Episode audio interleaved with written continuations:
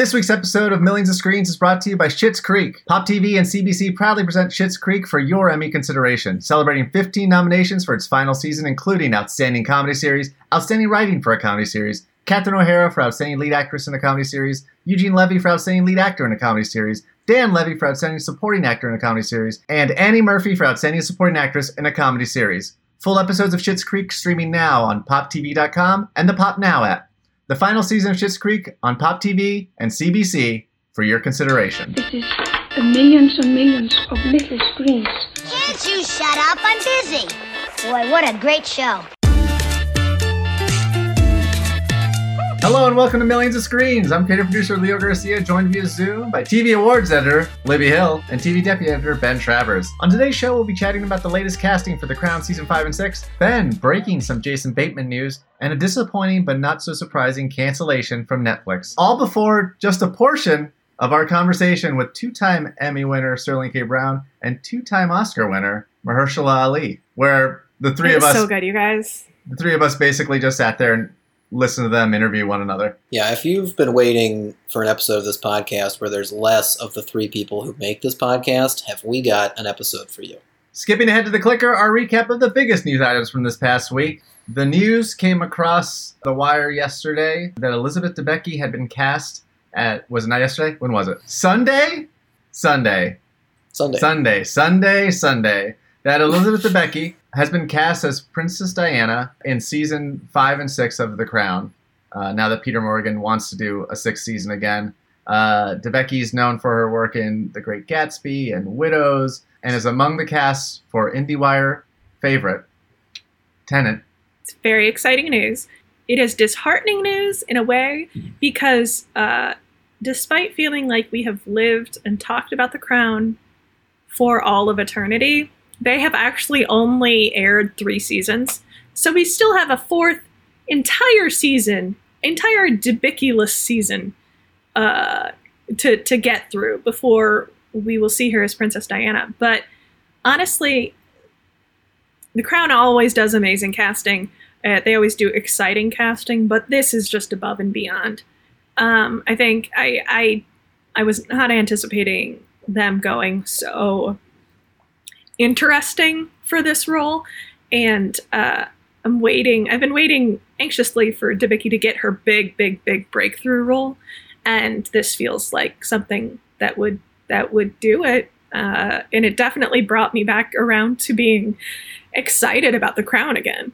So, Ben, you didn't break the news, you clarified the news. Well, I broke some news. But you spoke to Jason Bateman yesterday? what are these days?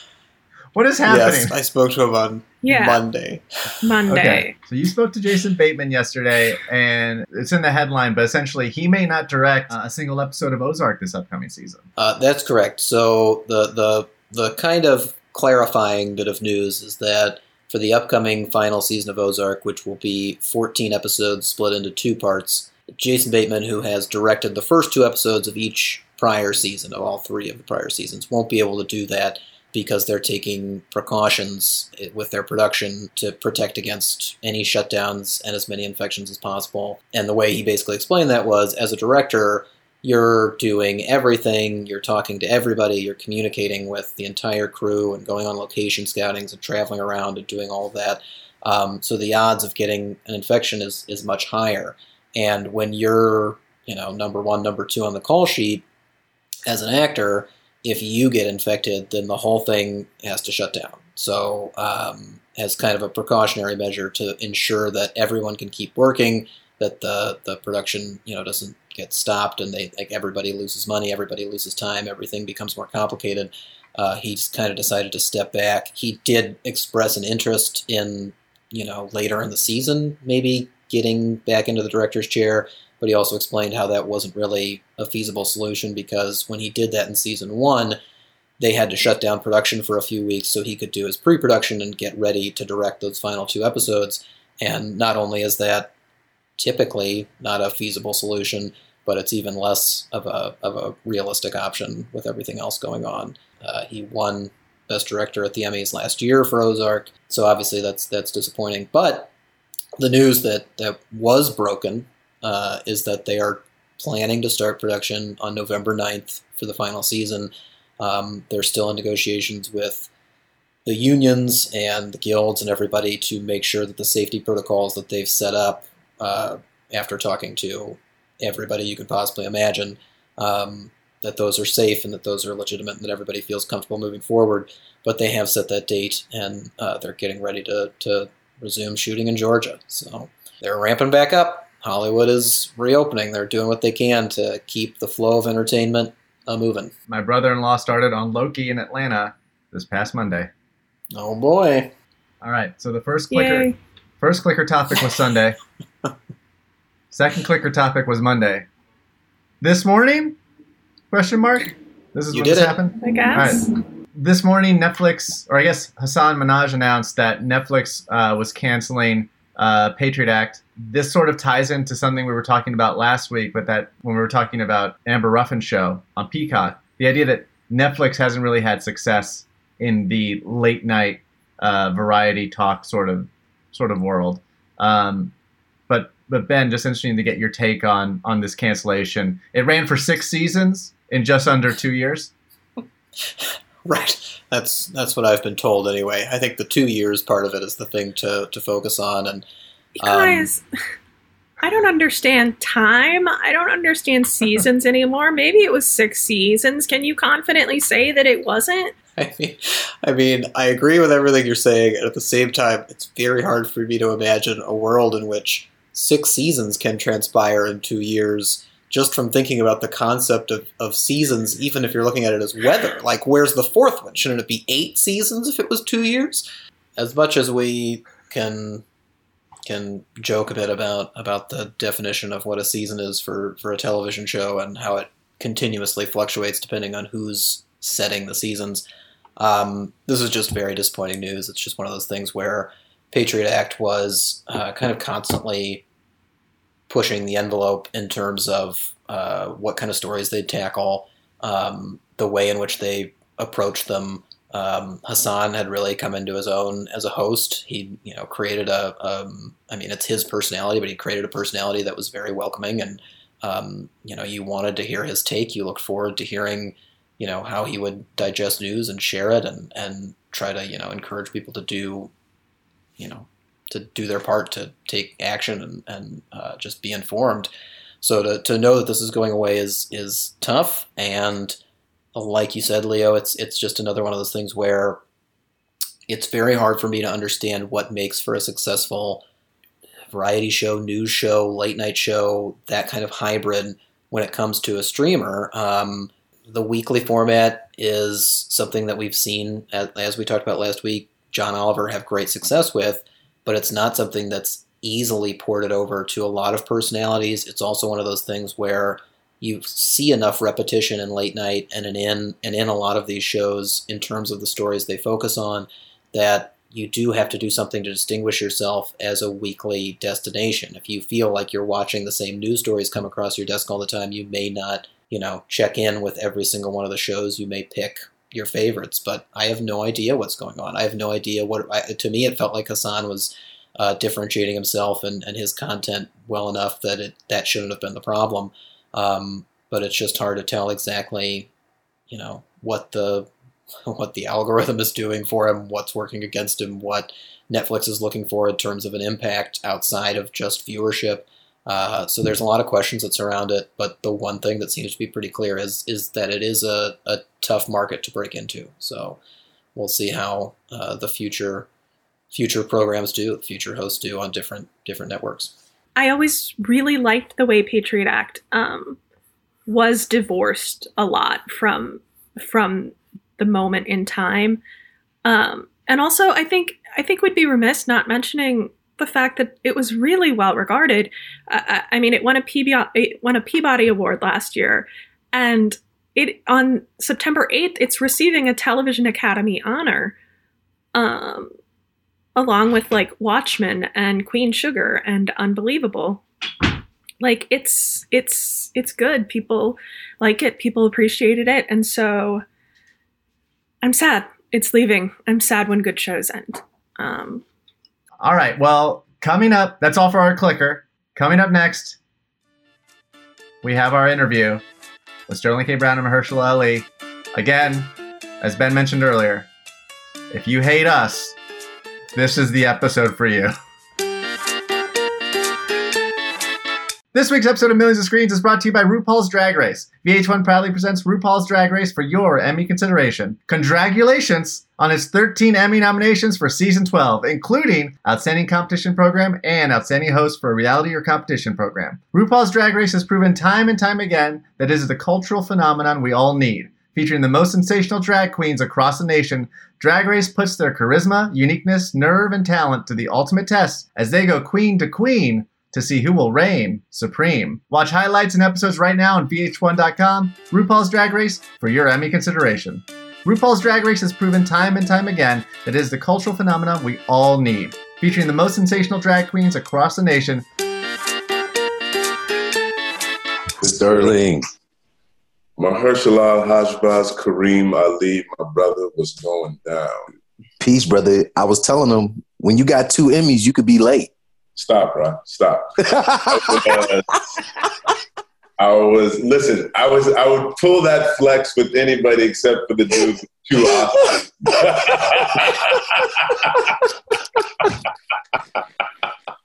My sincere apologies. Stop. I have to say, this is a perfect start because this is exactly what we were expecting. We want you guys mm. to talk to each other as much as, as possible.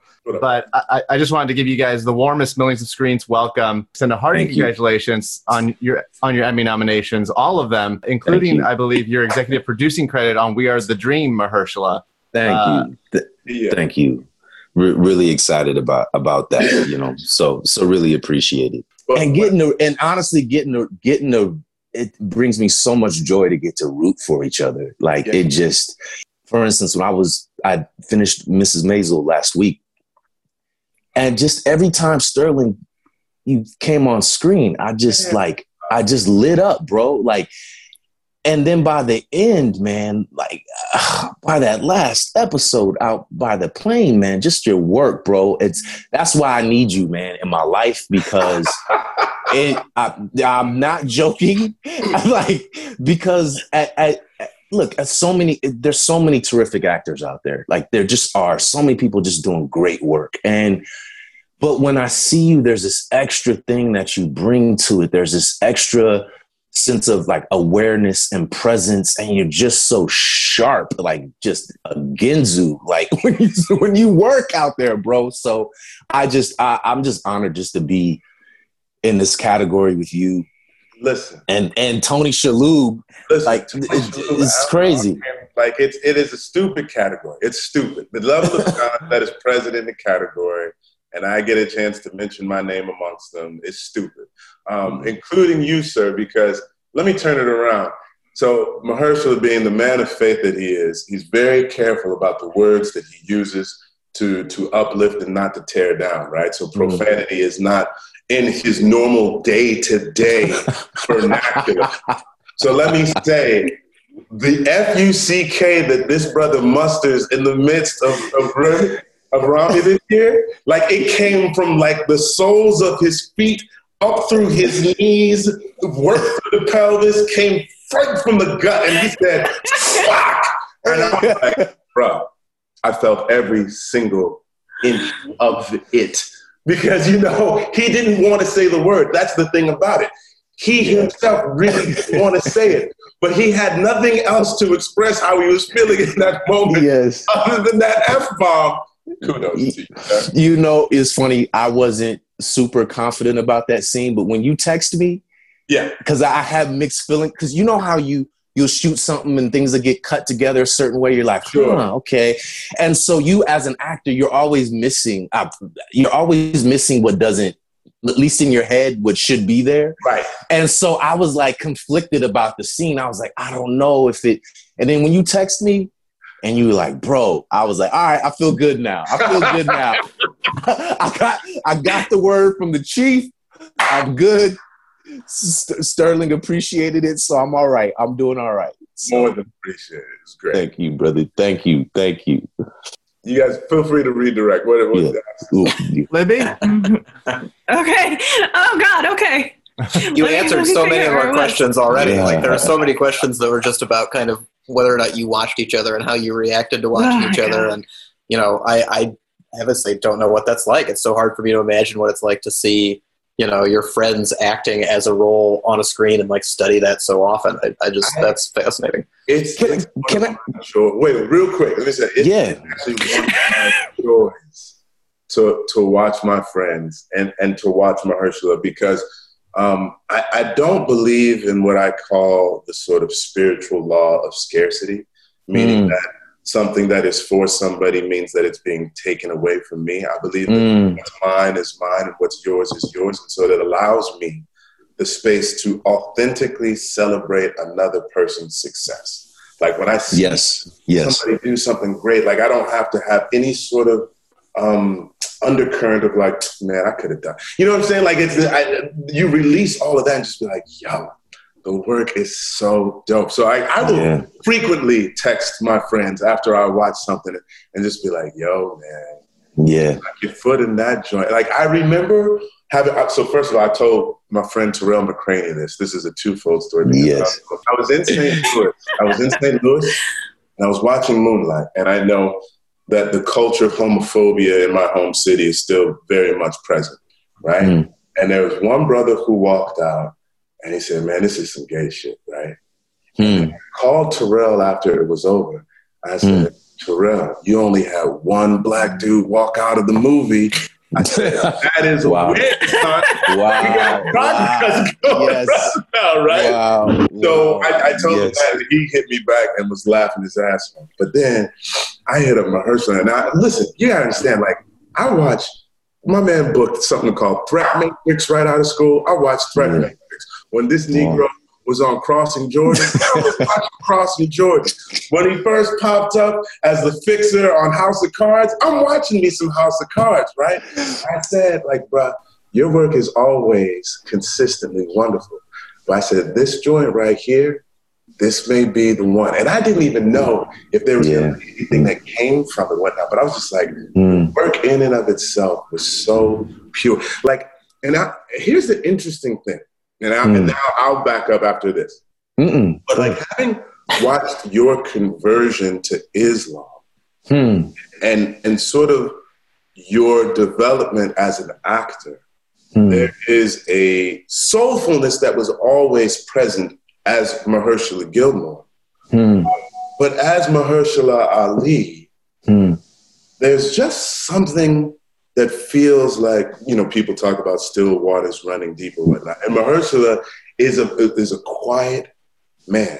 You know, what just in, in in general whatnot, but that doesn't make him any less powerful. And you see that come across as an actor. Like there's a beautiful stillness that comes, and one of my hmm. most favorite things to watch him do is to listen.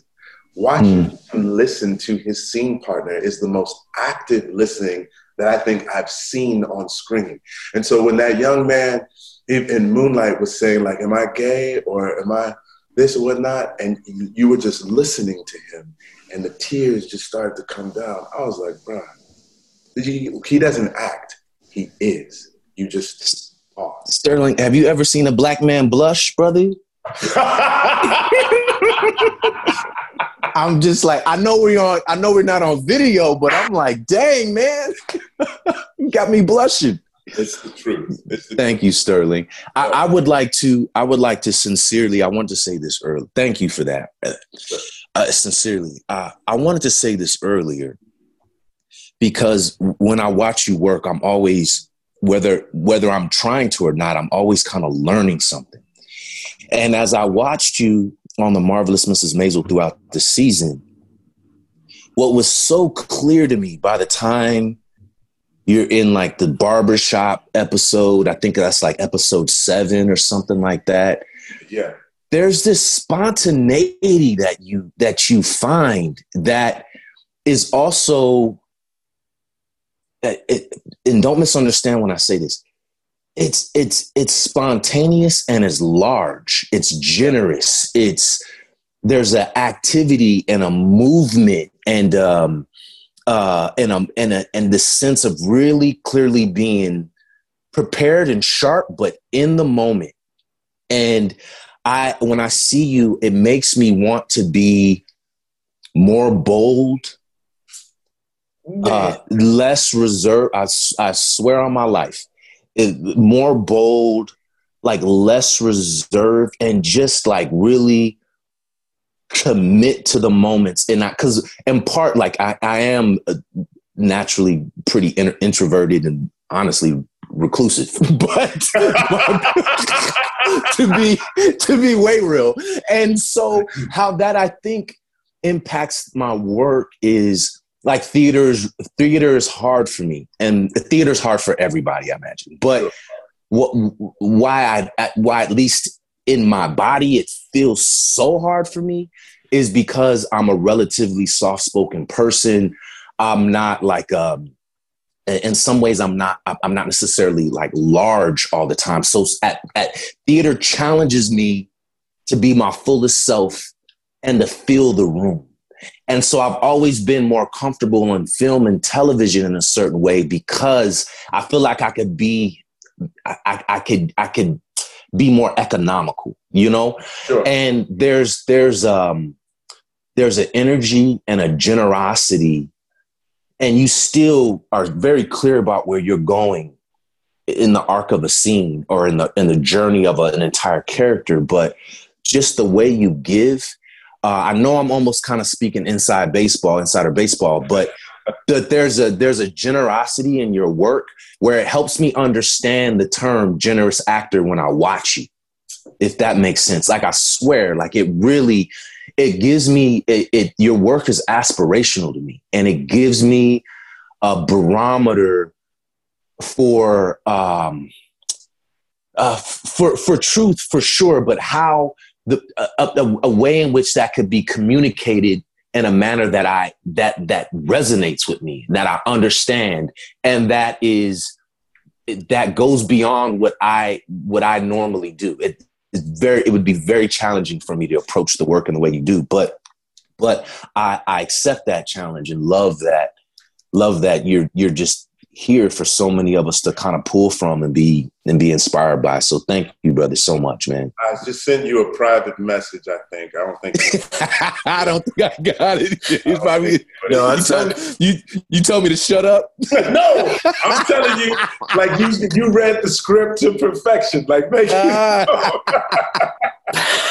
One of the things that I find most endearing about Randall Pearson is that like corny and at times like embarrassing dad sense of humor. Yeah.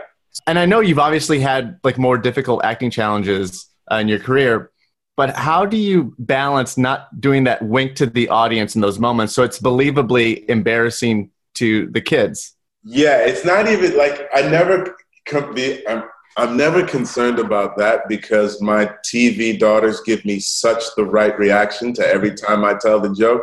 I was like, that's that's all I need. Like I really just try to get them. I with the words being what they are, I try to make them laugh. Like that. Hmm.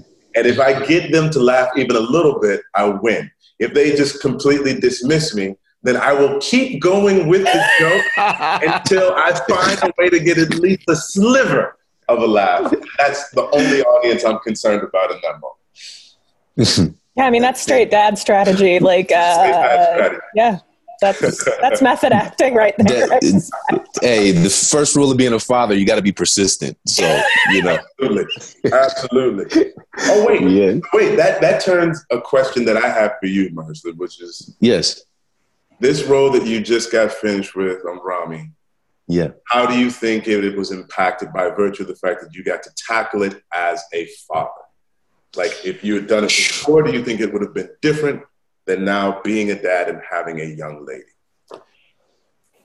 What I love about the part and and and in playing a father, specifically with a daughter, is that uh, uh, I, I don't even know how old I was supposed to be or how old specifically MaameYaa's character was supposed to be, but I would say that she's significantly older than my daughter. Yes. And and so considering my daughter's three and a half, and let's say MaameYaa was 24, um, it- what was great is that I had that root, I had that seed in my mind and in my heart to connect to as far as just having a child and knowing knowing what that what that love is. But it's so specific to the moment that my daughter is in right? At the age in that she's at so I, I had the kernel but when i think about someone who is fully grown fully developed and raised so consciously like that right?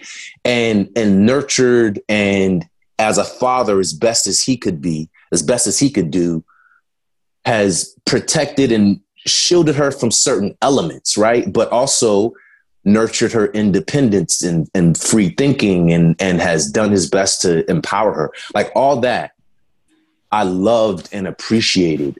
And then I and I could just I, I, I just really had to sit with the idea of somebody d- deeply hurting, Yeah. and almost thinking about it as I hate to go there, but almost thinking about it as someone al- almost emotionally molesting your child, essentially, Mhm. right? Like with with his decisions and his actions, and that it just hurt me to see her hurt. It hurt me it hurt the idea of her being in pain Yeah. it just it deeply hurt me and it was it, it and it goes beyond anger because when someone god forbid impacts your child there's there's this there's this helpless quality to it that and it's it's not a feeling i wish upon anyone. And i feel like i'm I imagine we've all been there at some point in your life where you just i mean well right now we're living in it where there's something that is just is bigger than you and there's nothing you can really do. There's very little you can do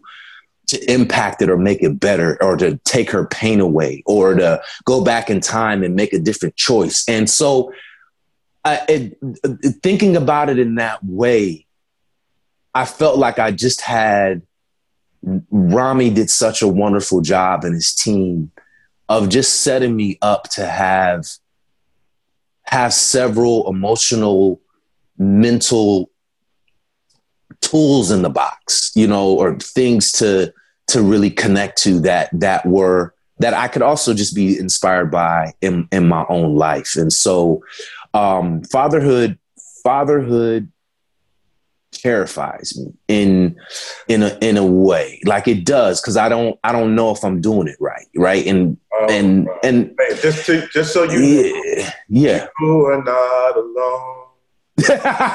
Yes, here yes, with you. yes, yes. Like it's so much of it, it, it, it terrifies me. And you just, um, you know, you just want to do, you want to, you, you just want to do it right or do it true or do it, do it to the best of your capacity. And, and a lot, a large part of that is just trying to protect your children from, from, from being hurt, even though you really can't like fully. You can't but but you want to. But like the the the the nervousness that a parent that i'm realizing that a parent kind of inherently lives with Yeah. for the rest of your life is something that has helped that helped me come to terms that helped me understand and put into perspective what my job was to communicate on the show Yeah. um, so underneath all of that is that that love, that deep love, and and only the fear that a that a parent can really have, like nestled in there, that ends up impacting how all those moments played out. It's beautiful, man. Like I, I, Thank you. I'm thinking a couple of things. Like you, you're the sole responsible one because her mother is not present. I don't know if that's Yeah. Her mother was her mother was deceased. She had and we didn't we didn't really like get into it like that on the show, Right. but the, her mother was deceased, so essentially I was a I was a single father. Single, single Yeah. dad doing that. And then wait, because I'm sure these good white people have another question, but I'm gonna ask one more Yes. because I think how cool was it for you to be able to display um, your religion? And maybe it was Hmm. not necessarily the way in which you practice it. I'm not Yeah. really sure. hmm but to to see like you were talking about NYU earlier and, and, and the Chekhovs and the Ibsens and the Millers and the Williams Yeah. and whatnot, but like to be able to step in something that was specifically written for you within your religion as well. This is the first time Yeah. I've been able to practice it on screen. What was that like? Well, I'll tell you, Sterling. In two, 2000, and so I converted December 31st, 1999. Our, my third year of grad school, your second. Yep. So, and I remember I started doing my prayers at school and like I, we were doing blues for an Alabama sky and I would like sneak off real quick and make my my Maghrib prayer, my evening prayer, go do the play or whatever. And it was it was invigorating, inspiring. I was like just in awe of life. But it was also really difficult because I was like, what the heck did I sign up for? I didn't realize that it was this challenging, right? you know? And so I, I I graduated school and and I was very fortunate within, I don't know, we graduated May 5th, 2000. Okay. And by February 2001, I booked a pilot. Right. And it was cro- it was it was it was crossing Jordan. Crossing Jordan. Okay. And I had turned down this opportunity to work with Sir Peter Hall because I was playing, I trained in from New York and I got back to DC. DC, I was doing this play, uh, The Great White Hope, Right. and I got cast as Achilles, and I hadn't had time to read the play. I think it was Titus Andronicus or something. I hadn't had time to read it because I just put a monologue together, trained in, did the audition. By the time I got back, I, I got the job. Yeah. And then my co-star Kelly McAndrew says to me, "So what happened with the audition?" I was like, "Yeah, I booked it." She goes, "Who you playing?" I was like, "Achilles." She was like, "Oh, wow. Okay, you're playing a god." And I like in my mind again, I just converted to Islam. The main thing in Islam, the main thing in Islam is there is no God but God. Like God is God and Muhammad is his messenger. Period. Like that's it, right? And so it's this thing in Islam about um, shirk, like associating partners with God. So basically, I was like, I can't do that. I can't play a demigod. And Yeah. so I called and I turned down the part. And they kind of freaked out. And then it happened again with something else, a TV opportunity. And then I booked Crossing Jordan Yes. and this is 2001 and i shoot the pilot and you know you you you shoot a pilot and it starts airing in like october september october or something like that Uh huh. and oh no it was it was i can't remember exactly how that laid out but we had whatever five six episodes in the can and then this ep- the episodes start coming out Yep. and then 9-11 happens Yeah. And when and by at that time I was going by my full first name, Mahershala Mahershalalhashbaz Ali, uh-huh. which is Hebrew by the way. Yes. And but people thought it was like this Arabic name, like this No. Muslim name, and it was actually a name. My mom named me that at the Bible.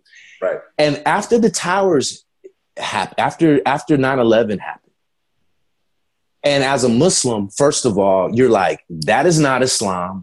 Right. So you're you you feel this like shame, guilt, anger, embarrassment for Mm. somebody who has just hijacked your religion, Mm. and you're American.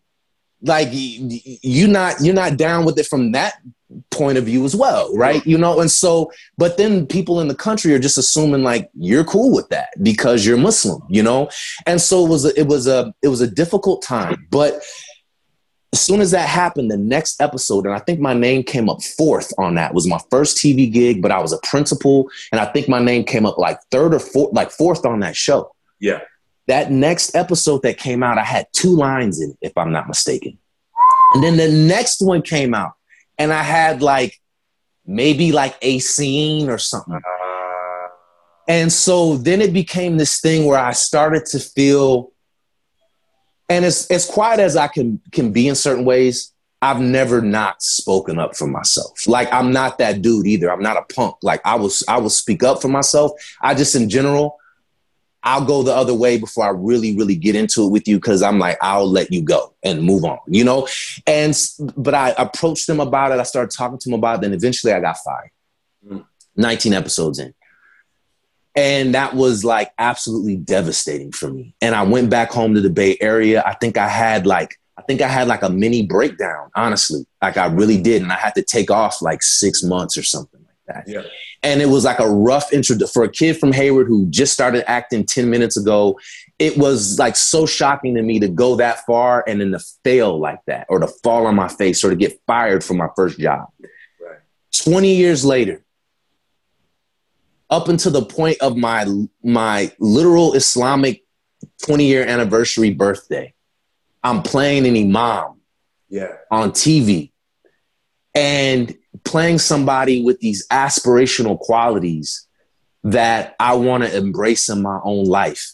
So for it to take 20 years from my conversion to getting fired with it, but, but a year after I converted from my first television job to 20 years later playing an imam on television was unbelievable to me because I've always had to hide my religion in a certain Yeah. way, or I had to, and not that I'm ever trying to advertise it either. Like I just feel like your faith and your religion, like I know you're a deep, you are you are are are, are, strong Christian man, like strong in your faith. Like we've had.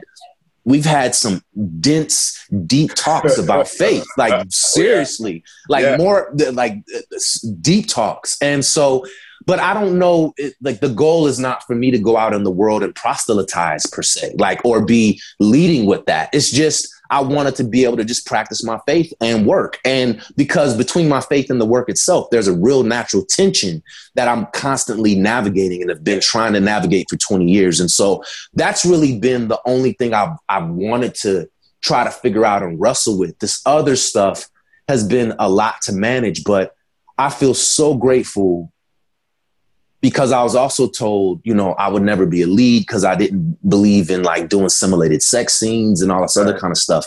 And and so I have these goals that to this day I'm I'm still working toward, you know, and want to be able to to have a full a, a career with breadth, you know, and and and a, a- an expansive, broad, diverse career, you know, and Absolutely. and so I'm still I'm still working at that, and and so I'm so blessed to to to have to have you as as as a barometer, as a pole, as a as as a brother, you know, because it just if if for me it's so you you're such a reminder of of of what I come from, what we come from, and and it, you help me just keep keep my gratitude in place, you know.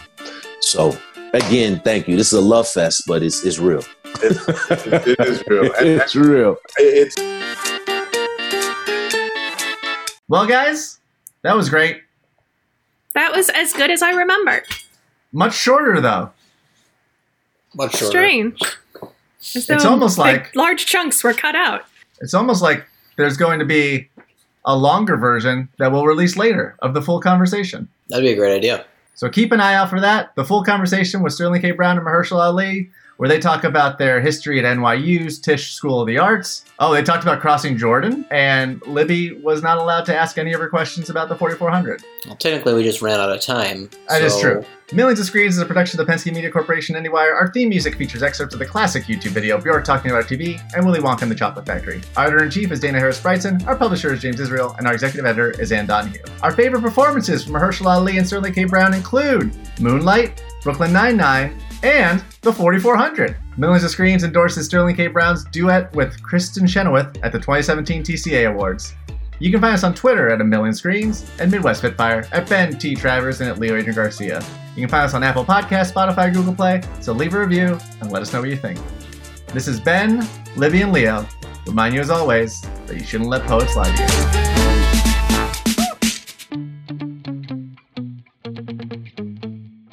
You shouldn't let poets lie to you. Ain't nothing wrong with a couple of cold brews and a cool podcast.